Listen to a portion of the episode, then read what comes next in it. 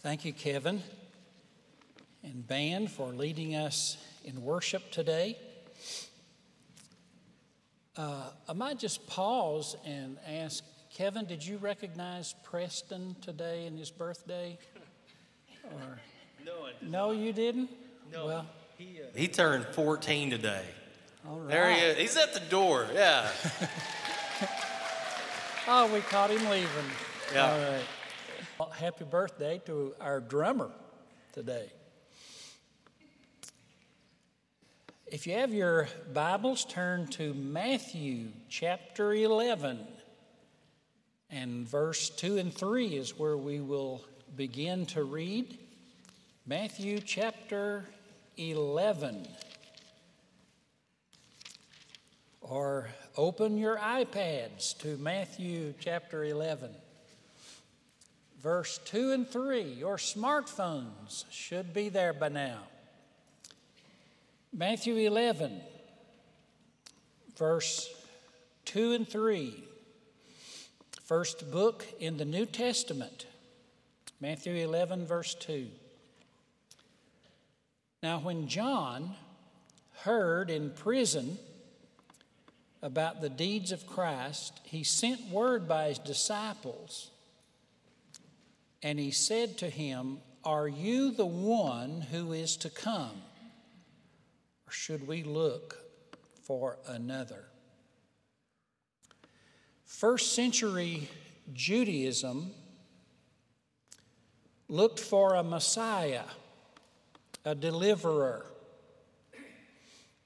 one who would set the captives free, one who would be the Son of God. Isaiah 53 said he would bear our sins and God would give him victory. Somehow, once this Messiah, this Son of God came, everything would be okay.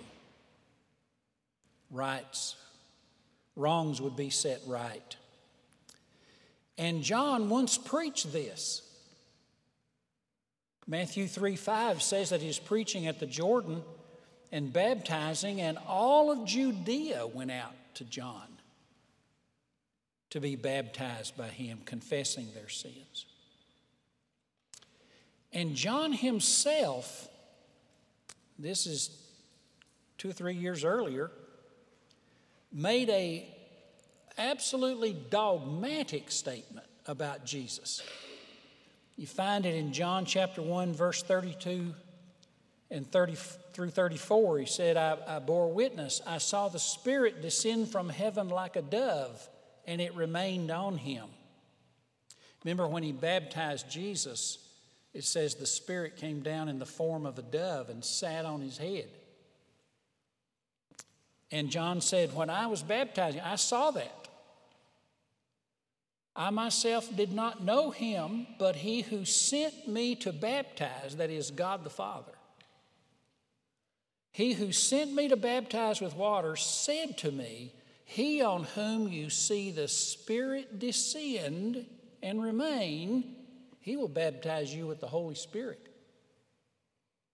And then John 1:34. Look at this.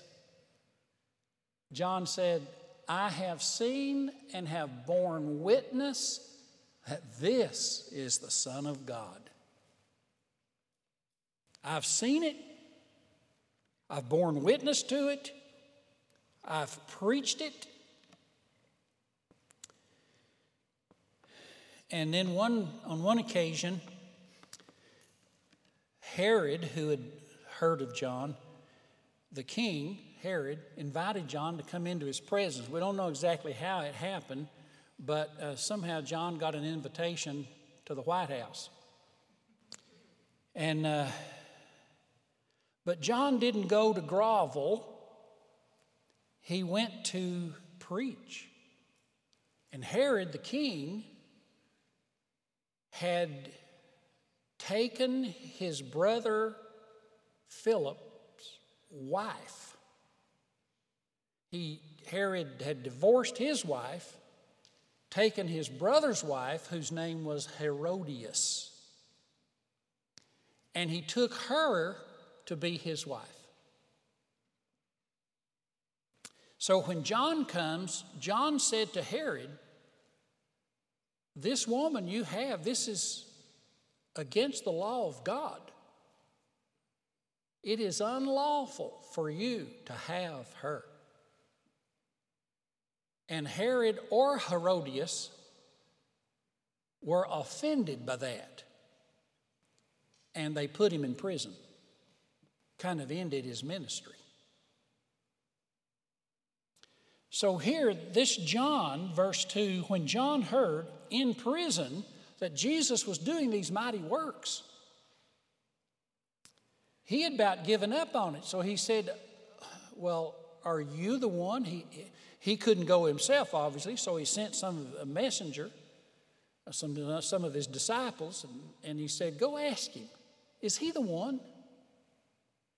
Or should we look for someone else? That's pretty remarkable in the light of his earlier confessions of faith. Behold the Lamb of God, he said in John 1 29. I have borne witness. God told me, watch for the one whom the Spirit comes on. And he said, I bore witness, this is the Son of God.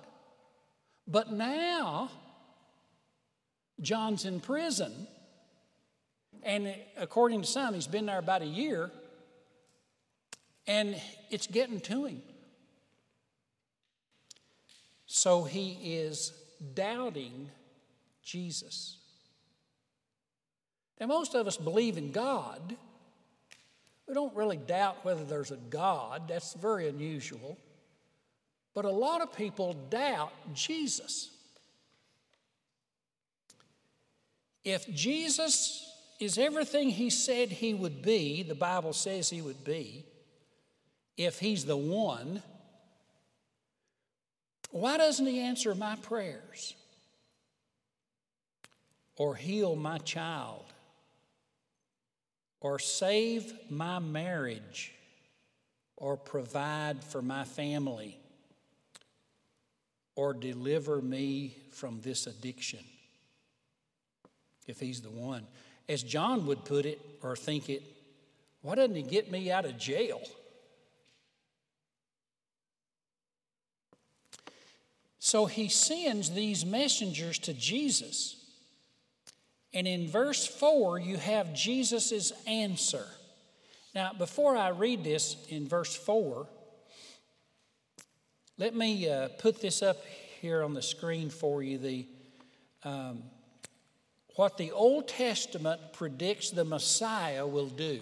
Okay? There's six of them there. Put those, put those up. When the Messiah comes, he will, Isaiah 42 7, he will open blind eyes. Isaiah 35 6, the lame will leap like a deer.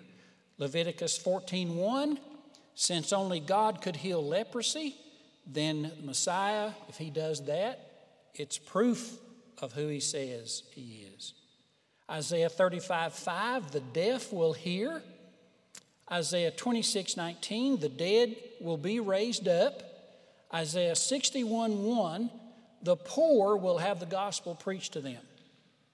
Now, that's Old Testament predictions of what the Messiah, when he comes, those are six characteristics and here's what Jesus says in verse 4. He names these exact six things. Verse 4 Jesus answered them Go and tell John what you hear and see. The blind receive their sight, the lame walk, the lepers are cleansed, the deaf hear, the dead are raised up, the poor have the good news preached to them. And you'll be blessed if you don't get offended by me. In other words, Jesus says to a, a sincere inquirer with honest doubts, here's the proof. Quoting the Old Testament, by the way, the greatest proof of Jesus is in the Old Testament. Now, notice something carefully here in Matthew 11 4. Jesus answered them. Who's them? That's the messengers that John sent. He said, You go and tell John what you hear and see. Did you notice that when we read that? Go and tell him what you, that is, these messengers, are hearing and seeing. Jesus didn't just say to these messengers, Yeah, go back and tell him that I'm the Messiah, that I said so. He didn't do that. It was something like, uh, Okay, fellas, before I send you back to John, come with me. And they must have followed him around a few days and saw him heal the sick, open blind eyes, deaf ears, heal the leper. And then he says, Now you go tell him what you have personally witnessed. In other words, Jesus took the time to convince him, which makes me think Jesus is so patient with our doubts. He does not fuss at John. He didn't say, You go tell John to get his act together. you know? John, you're supposed to be a giant in the faith, and here you are. What kind of testimony is that?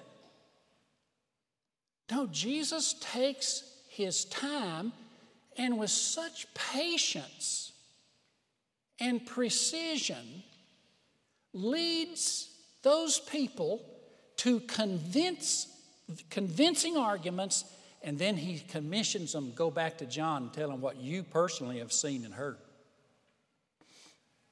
I just find that so sweet of Jesus. Isn't he sweet to us when we are in the, the the ditch of depression and doubt. He's just so kind to us. And then, to further this, look at verse 7. As they went away, Jesus began to speak to the crowds concerning John. Did you go out in the wilderness to see? A, a, a a reed shaken by the wind? What you go to see? A man dressed in soft clothes? Those who wear soft clothes are in king's houses. What'd you go to see? A prophet? I tell you more than a prophet. Now, what is Jesus doing here? Well, John's disciples had been among them, following Jesus around, and somebody probably said, Hey, what are John's messengers doing here? Somebody said, Well, you know, they ask him if he's really the one. John's doubting, and the word gets out. John the Baptist is getting backslid. And Jesus promotes John publicly. He defends his reputation. He turns to the people and he says, I don't want y'all to get a bad picture of John. What did you think John was? Did you think he was just something that blows in the wind? He, no, he's not. Do you think he's just a prophet? No, he's not just a prophet. And Jesus makes these breathtaking statements. First, verse 10 This is he of whom it is written, Behold, I send my messenger before your face and he will prepare your way before you. Jesus says, quoting Isaiah 40, verse 3, that John was predicted in the Old Testament 700 years earlier. This is he of whom the, uh, the prophet Isaiah said, There will be a messenger who will come just for the Messiah He'll prepare the way, He'll prepare the people. And Jesus points out that John, don't think little of John, people. That's what Jesus is saying to the people. He's the only prophet predicted in the Old Testament. Most of the prophets predict. He was predicted. And, and Jesus points that out to him. Don't think because he doubts that he's insignificant. He's the only predicted prophet in the Old Testament. He's the subject of prophecy, a prophet who's the topic of prophecy. but then he says, as if that wasn't enough, in verse 11, truly I say to you, among those born of women, there has arisen no greater than John the Baptist.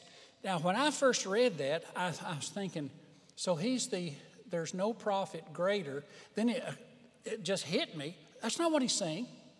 He's saying, among those born of women, there's no human being greater than John the Baptist. I, I had to read that again. He's not just the only prophet that's predicted, but he is the greatest person in the entire Old Testament age. I mean, great is John greater than Abraham? Yes. Is John greater than Joseph? Yes. Is John the Baptist greater than Moses? And the answer is yes.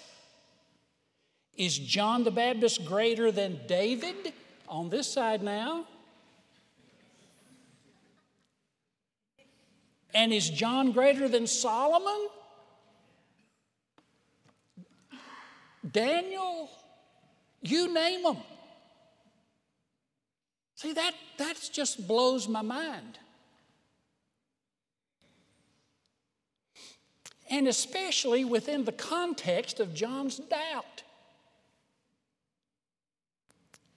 Jesus did not take John's doubts public, he took his importance and significance public.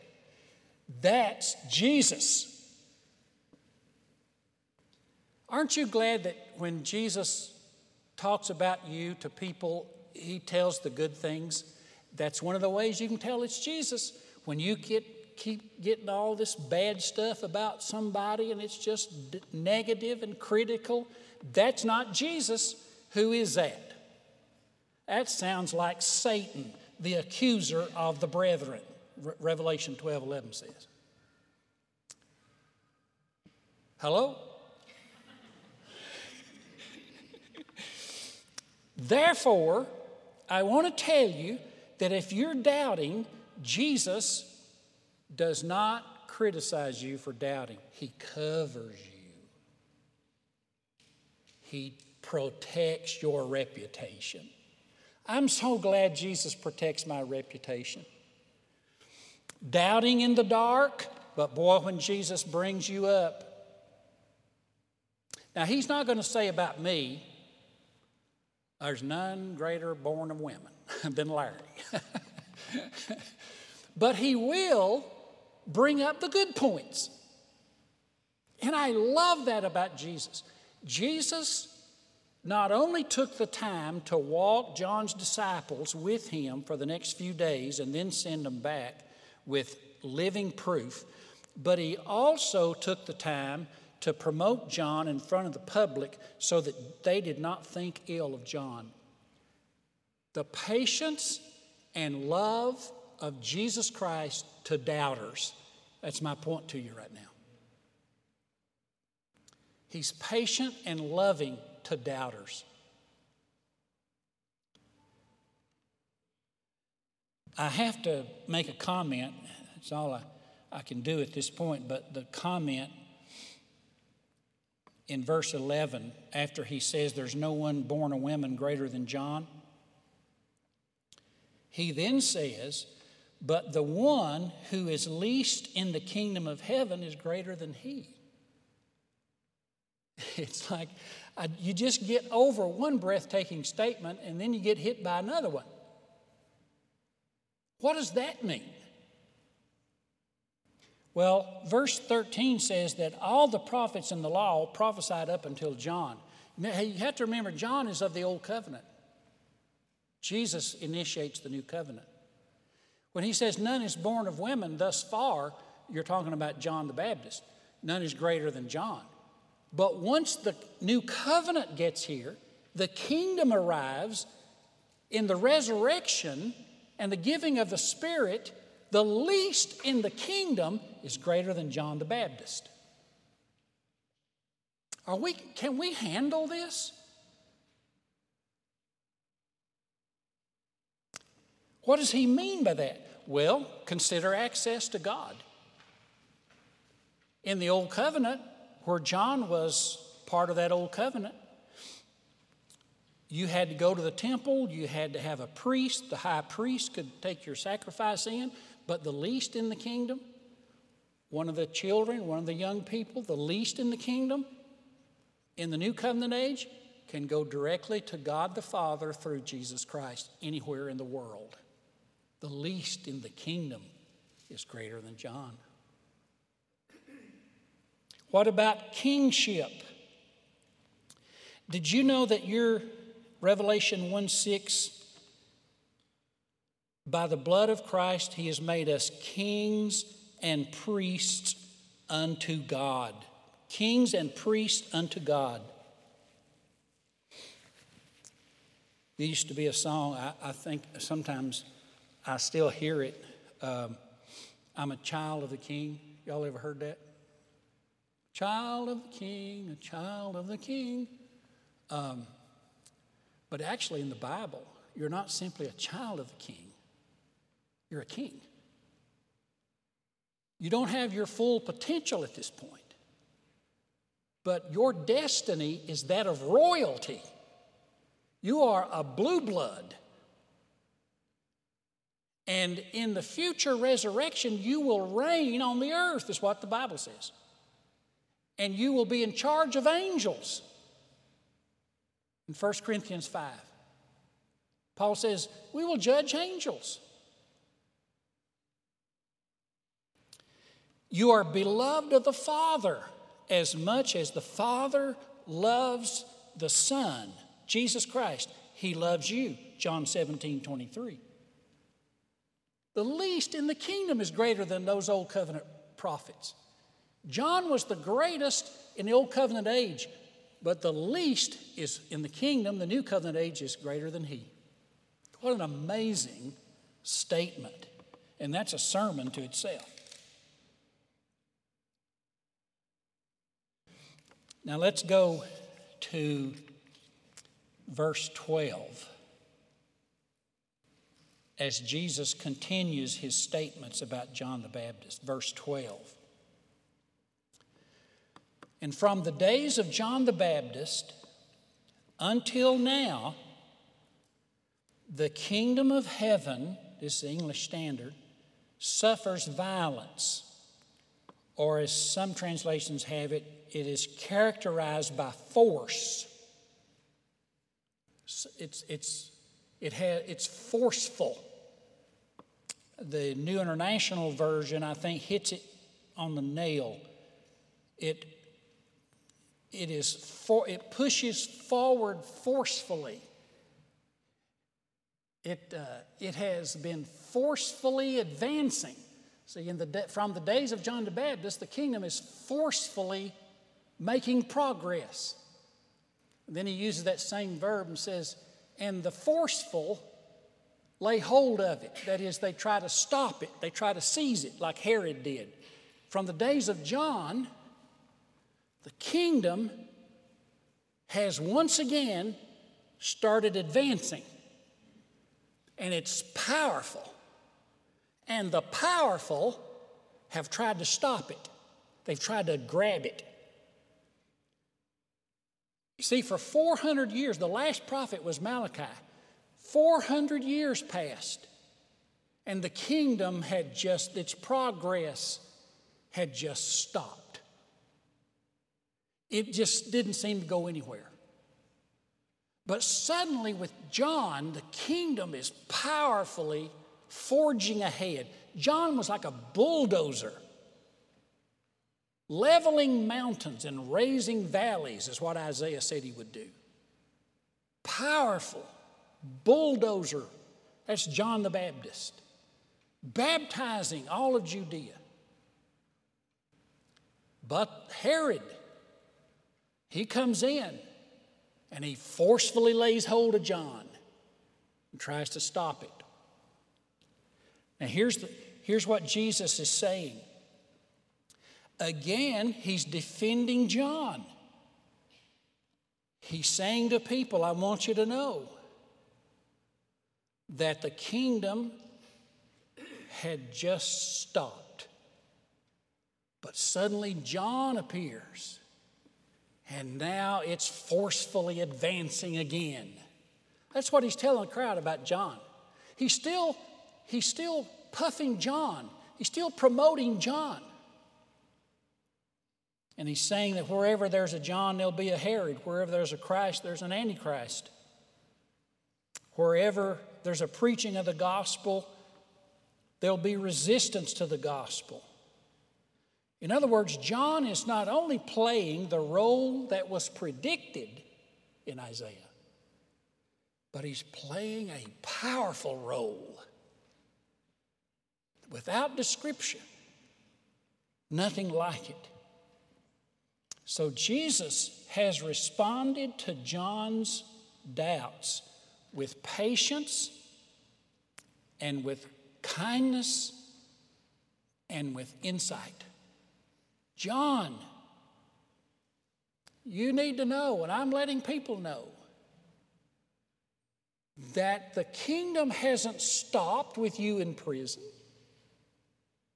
The proof that the kingdom is powerfully going forward is that you're in prison.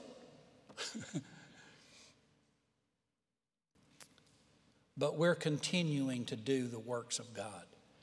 So here's two or three lessons this morning. Number one, uh, to those of you who are struggling with doubts about Jesus, I want you to know He loves you. Jesus loves doubters as the same as believers. John questions Jesus and Jesus defends John. I love that. It makes me love Jesus. If you want somebody on your side, get Jesus because he's loyal when you're down. There's a verse in John, 1 John 4 16 where the apostle says, We have come to know and to believe the love God has for us. You see that? We've come to know and believe the love. Do you believe in His love?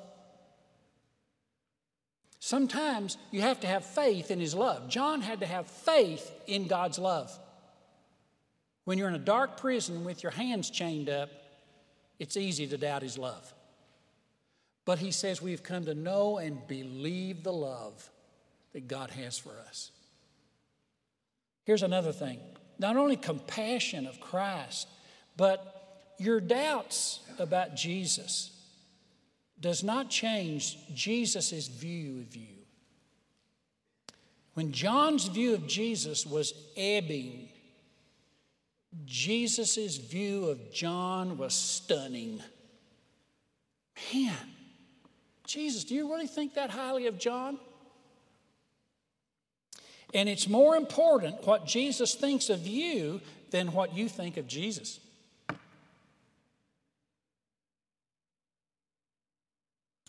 One other point that blessings await those who do not trip over their troubles.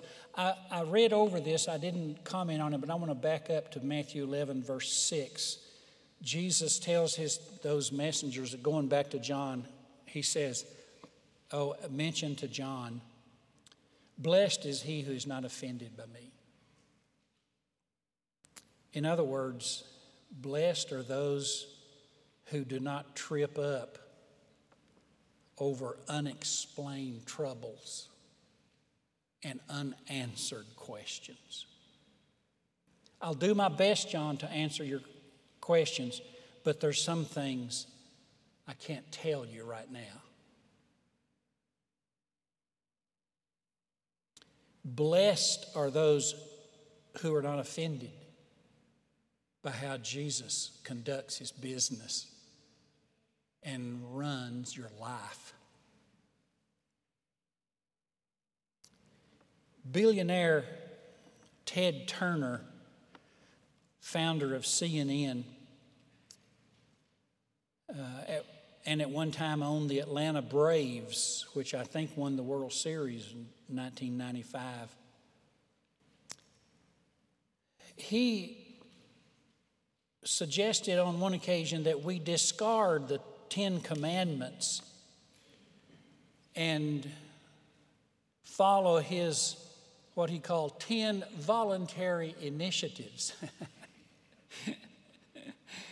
uh, that's something I want to jump right on there.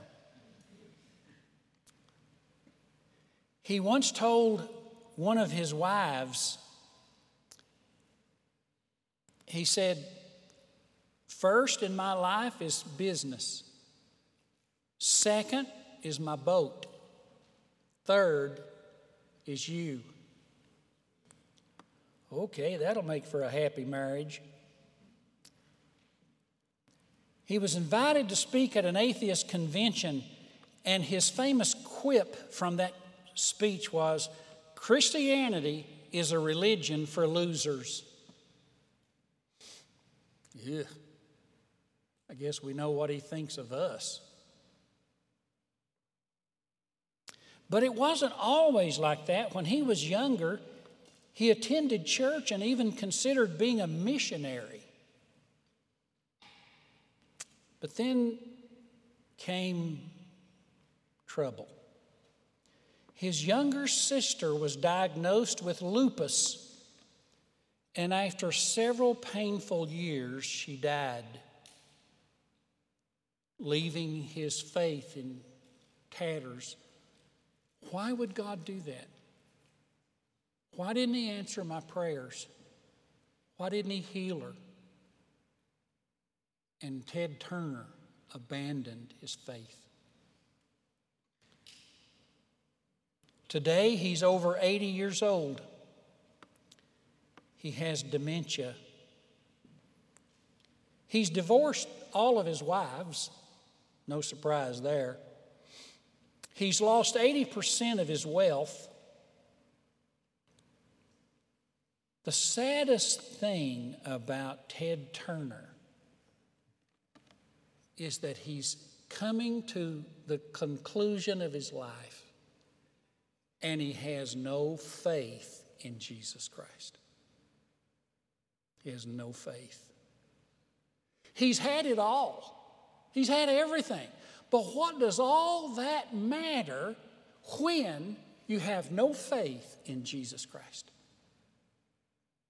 If you are doubting Jesus, I want you to know, and here's, a, here's my summary this morning. If you're struggling with doubts, you will find Jesus Christ is patient and loving to you. Oh, so, so kind. You will also find, if you knew what he knew, you'd find that God is right on schedule. He's not late or early, he's doing exactly what he said he would do. And that your role in his kingdom is more significant than you could dream. This is how Jesus viewed John. It's almost beyond description. This is why it's given to us in the Bible. Jesus wants us to know you're the, you who are least in the kingdom are greater than he. Think how significant your role is if John's role was like that. It boggles the mind.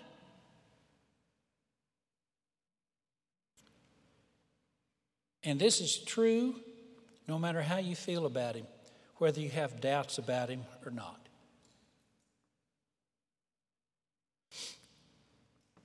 John, I believe, died in faith in Jesus. And that's what I want us to do. In John 14, verse 1, Jesus said this If you believe in God, believe in me also. Take that faith that you have in God the Father, put it in me also. He didn't say put it in me instead, he said put it in me also. Because He's the Savior, He's the deliverer, He's the Messiah, and He will show it to us in time. Bring your doubts to Him. It's okay. Let's pray together. Heavenly Father, thank you today for your patience. Thank you for your kindness. Thank you for your mercy and grace. Thank you for your love. Such love astounds us, and we praise you for it. I, pray that every person today who might be struggling with some measure of doubt about you, Jesus, pray that out of your heart of compassion, you will deal gently with your child.